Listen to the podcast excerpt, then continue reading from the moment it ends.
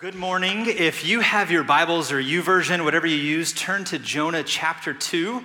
And while you are turning there, I want to say good morning and welcome. Uh, if you're joining us from Fredericksburg, we are so glad you're here. If you're joining us online, on vacation, wherever you happen to be, or here at the Stafford campus, allow me to introduce myself. My name is Adam, and I am your new lead pastor, and I'm so excited to be here. Um, and my wife is joining me. Um, my wife, Kristen, you'll get to meet her a little later. And then our boys, Emerson and Micah. And man, we are just diving into Stafford. We started school this past week and it is going great. But we are excited to be here. Um, I do want to take a moment, though, before we kind of dive into today's message and just kind of acknowledge that over the past 14 months, you guys went through a process of looking for a lead pastor. And there was a group of elders and a search team that was really involved in that. And I just want you to know that team, those elders and that search team, they are some of the most humble, spirit filled people I've ever had the privilege to meet. And I think um, their patience, uh, just 14 months is a long time. And so, man, we are excited to be here. And so, if you are joining us for the first time, I want to say welcome. It's my first time too, so we're on the same page, right? Uh, but if you're joining us for the first time, we are in week two of a series titled Jonah. And what we are doing is we are looking at an Old Testament book, the kind of the first half of the Bible, for those of you that might be unfamiliar, uh, written by a guy by the name of Jonah who was a prophet. Now, just so we're on the same page, the word prophet, basically what that means is Jonah at its simplest form form, a prophet was somebody who proclaimed a message that God had given them. And so, what we see in the entire Old Testament, all 39 books, is that there are quite a bit of prophets through the years.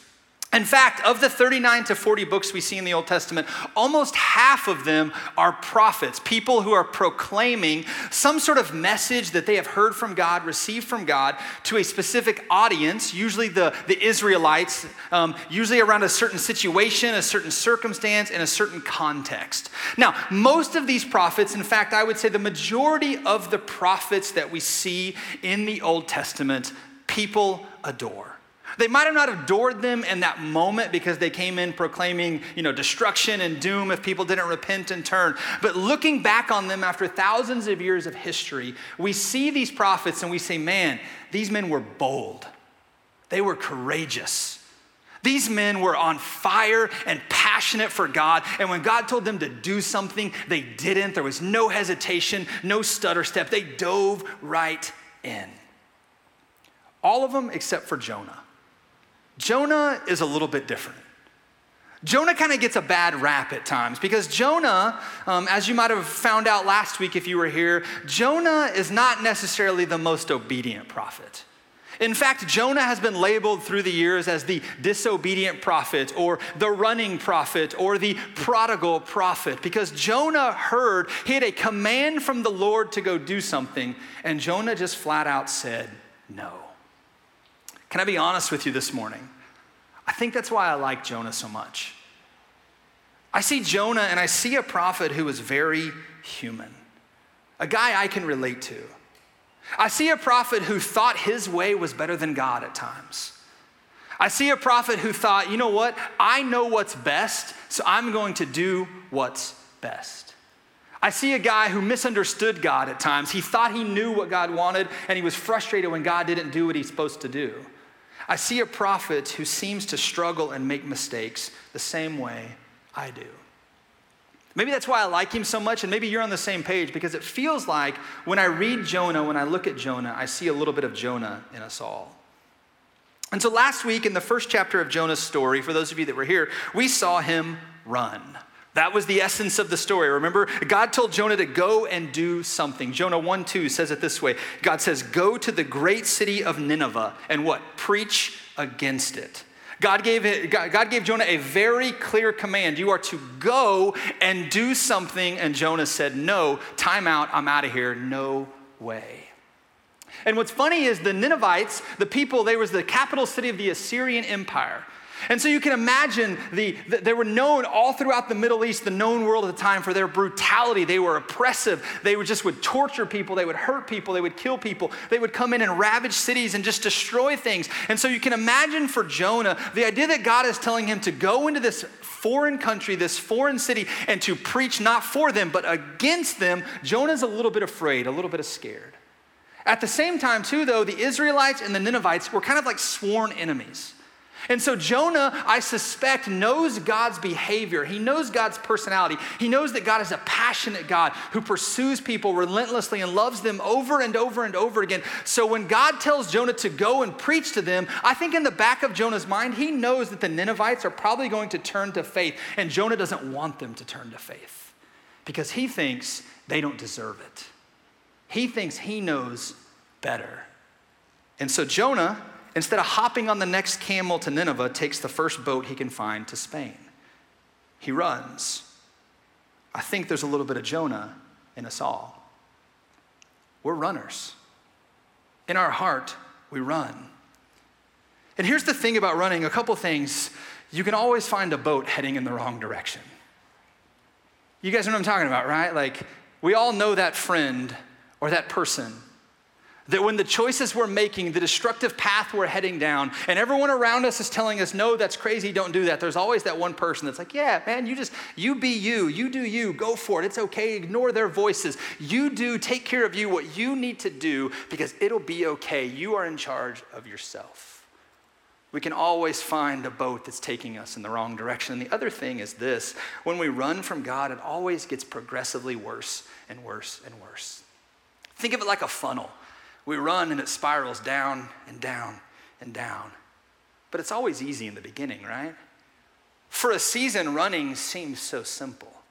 Think about Jonah, for those of you that were here last week. Jonah makes this decision to be disobedient, to run from God. And what's the very first thing he does when he gets on the boat? He goes down in the hole and takes a nap because it was an easy decision. We see Adam and Eve in the garden, the very first act of disobedience, the very first rebellion against God. And what did they do the moment they ate that fruit? They went for a walk in the cool of the afternoon because disobedience sometimes starts in a very simple and easy way, but it progressively spirals down from there. And that's how we ended last week. The verse, the verse 17, the, the last verse of the chapter, it says this But the Lord provided a great fish to swallow Jonah. And Jonah was in the belly of the fish three days and three nights. We'll pick up in chapter 2 this morning. Verse 1 says this From inside the fish, Jonah prayed to the Lord his God. Let's pause for a second because as we read this, there's a tendency to be like, okay, like Jonah's praying to the Lord to God. Is this like a word for word transcript? Like, is Jonah sitting in the belly of the fish with, you know, like an ink and a feather quill writing this prayer down with about the waves and everything? No, no. This is Jonah years later, moments later, reflecting back on his experience, what happened in the whale or the fish, right? He, he's looking back at the prayers that he prayed because we can imagine, maybe I'm assuming this, but if Jonah's in the belly of a fish for three days and three nights, he doesn't say just one prayer.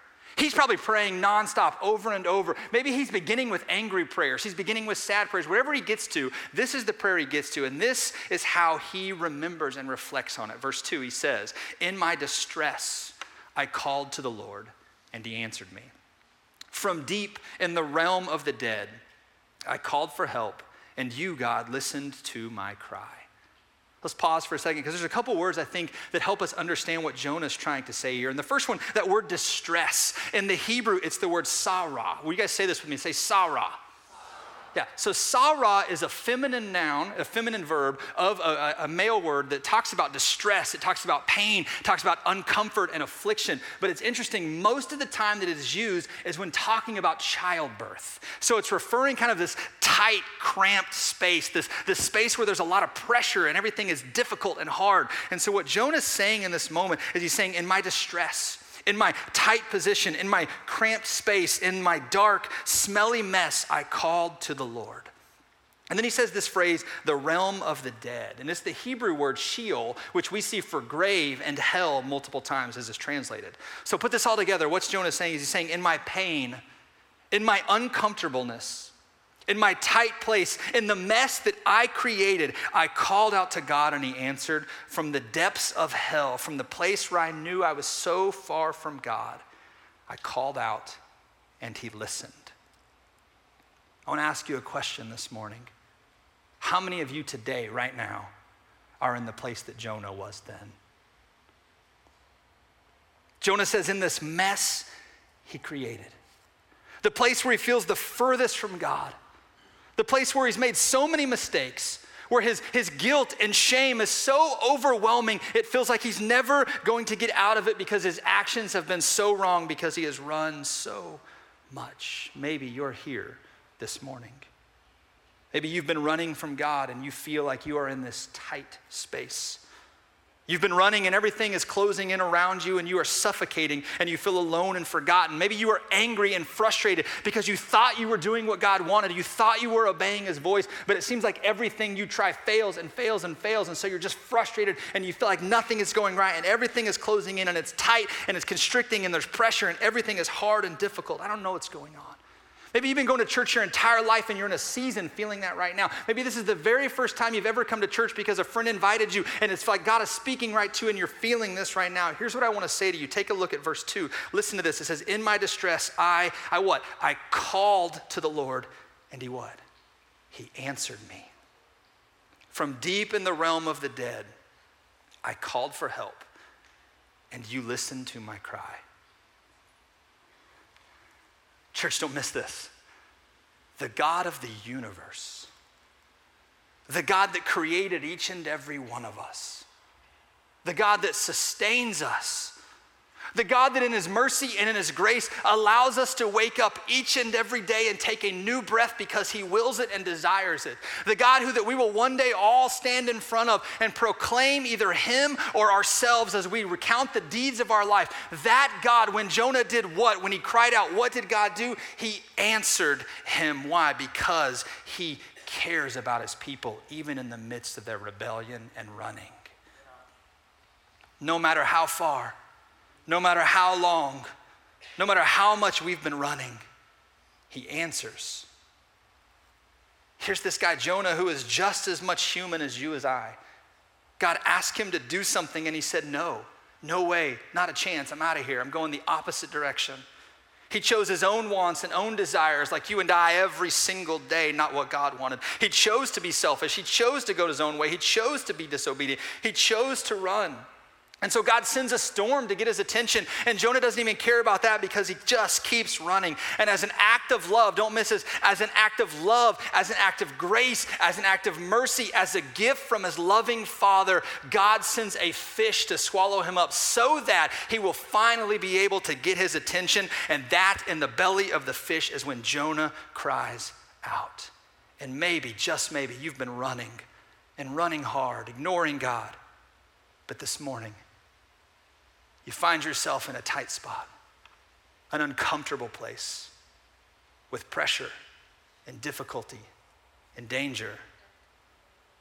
Maybe, just maybe, I don't know for sure, but maybe, just maybe, that is the place that God has ordained and orchestrated for you so that He can finally get your attention and you call out to Him and stop running. Listen to Jonah's prayer, verse 3 and 6. It says, listen to what Jonah says. I love this. You hurled me into the deep. He doesn't say the fishermen hurled him into the deep. He's acknowledging that God is in control in this moment. He says, You hurled me into the deep, into the very heart of the seas, and the currents swirled about me. All your waves and breakers swept over me. Not the waves and breakers, but God's waves. God is in control of even the sea that is swallowing him up. All your waves and breakers swept over me. And I said, listen to what Jonah says I have been banished from your sight. I, yet I will look again toward your holy temple. The engulfing waters have threatened me. The deep surrounded me. Seaweed is wrapped around my head. Just think of the chaos that he's probably feeling in this moment as he's sinking deeper into the water, right? It says, The deep surrounded me. The waters engulfed me. The seaweed is wrapped around my head. To the roots of the mountains I sank down. The earth beneath barred me in forever. But you, Lord my God, you brought my life up from the pit. Man, notice that last part. If you're like an underliner or a highlighter or a note taker, that last part of verse six, don't miss this is powerful. It says, But you, God, you brought my life up from the pit.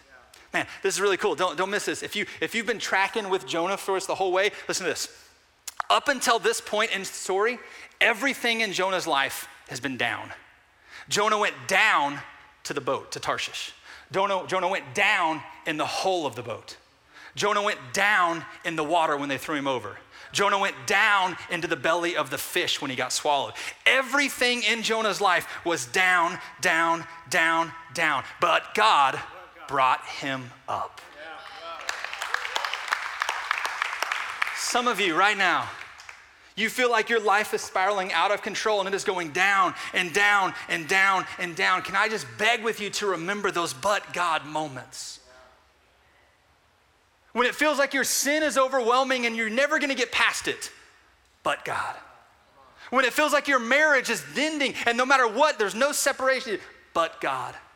When it feels like your children are falling apart and you're worrying about them over and over and over again and there's no solution, but God. When it feels like the doctor tells you there's no hope, you might as well plan for the end, but God.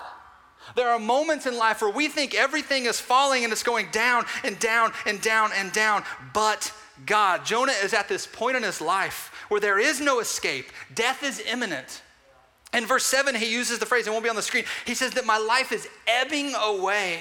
He had hit rock bottom. He had nothing to offer. He could do absolutely nothing. There was nothing he could do to get out of this mess he created. He was stuck, and everything was going down and down and down and down. And what does he do? He cries out to his Father God, and God brings him back up. Now, here's what's important.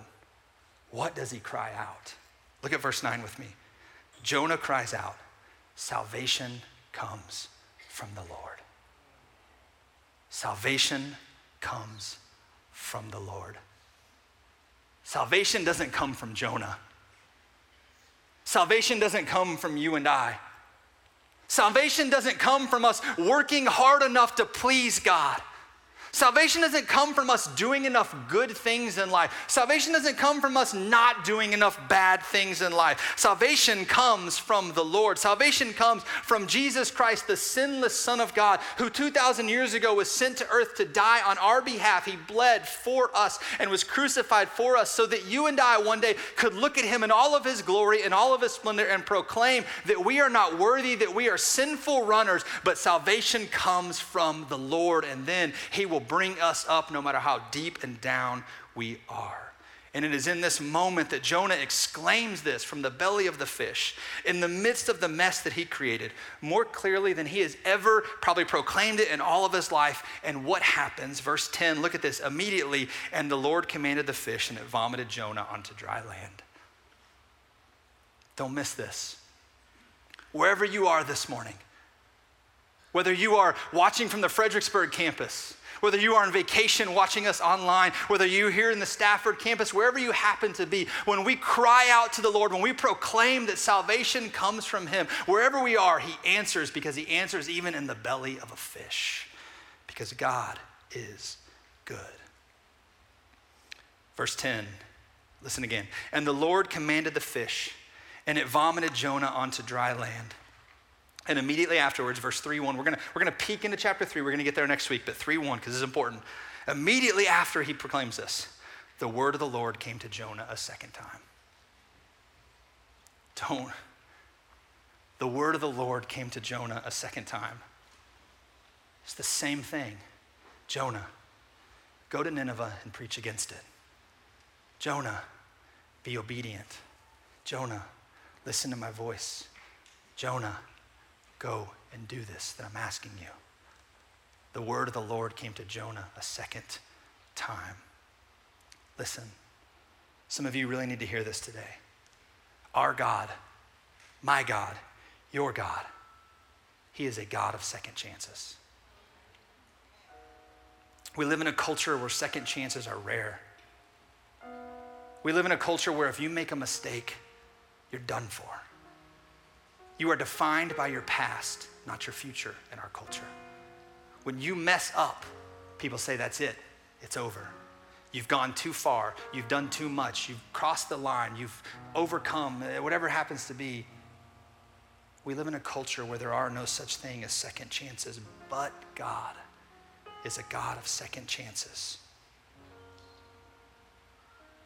Maybe you're here this morning and you say, Man, Adam, you don't understand. Like, I, that's great, but I, you don't know what I've done. Like, I, I've messed up a lot.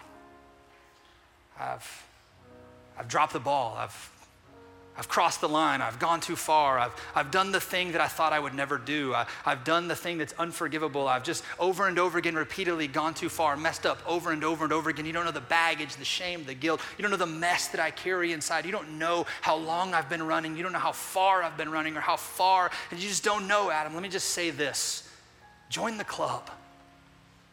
Every single one of us in this room has messed up. Every single one of us in this room has gone too far. Every single one of us in this room has crossed the line we never thought we would cross. Every single one of us in this room has done something we regret and look back on with shame and guilt, knowing that we never should have done it in the first place. Every single one of us in this room has run far and wide from God. We've all blown it, but God. Right? Romans 5 8 says it this way But God shows his love for us in that while we were still sinners, Christ died for us in the midst of our rebellion and disobedience, Christ pursued us. In the midst of our rebellion and disobedience, Christ chose us. In the midst of our rebellion and disobedience, Jesus chose to love us, even when we were running. Maybe, just maybe, you're here this morning and you've been running full speed. Maybe it's time to stop. Let's pray.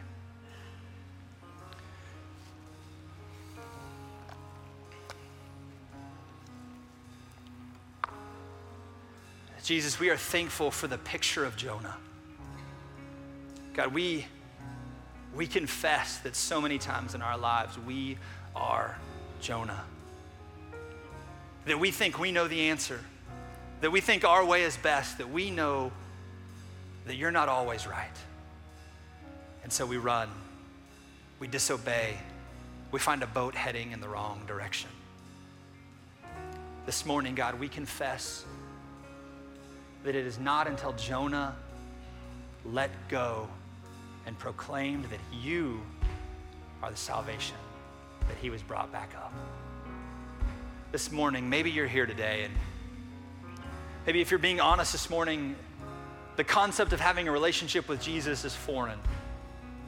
Because honestly, you've just been doing your own thing living your own life, going your own way, making your own decisions, doing whatever it is that you think best fits you. Because ultimately, if you were to actually voice it, you would say that you are your own little God. You are your own little king because you are in charge and no one else can tell you what to do. Can I just say, with all the respect and love that I can have in this moment, you make a really bad God. You make a really bad king, and you will find yourself deep in the middle of an ocean in the belly of a fish if all you do is live for yourself. But there is a God by the name of Jesus who 2,000 years ago, he died in your place to forgive you of your sins so that even when you mess up, even when you make mistakes, He is there welcoming, waiting for a second chance and a third chance and a fourth chance and a fifth chance over and over and over again. And maybe you're here this morning and you need for the first time in your life to cry out to God and say, Salvation comes from the Lord. As we continue praying, if that's you this morning, you want to give your life to Jesus, would you just slip up your hand right where you are?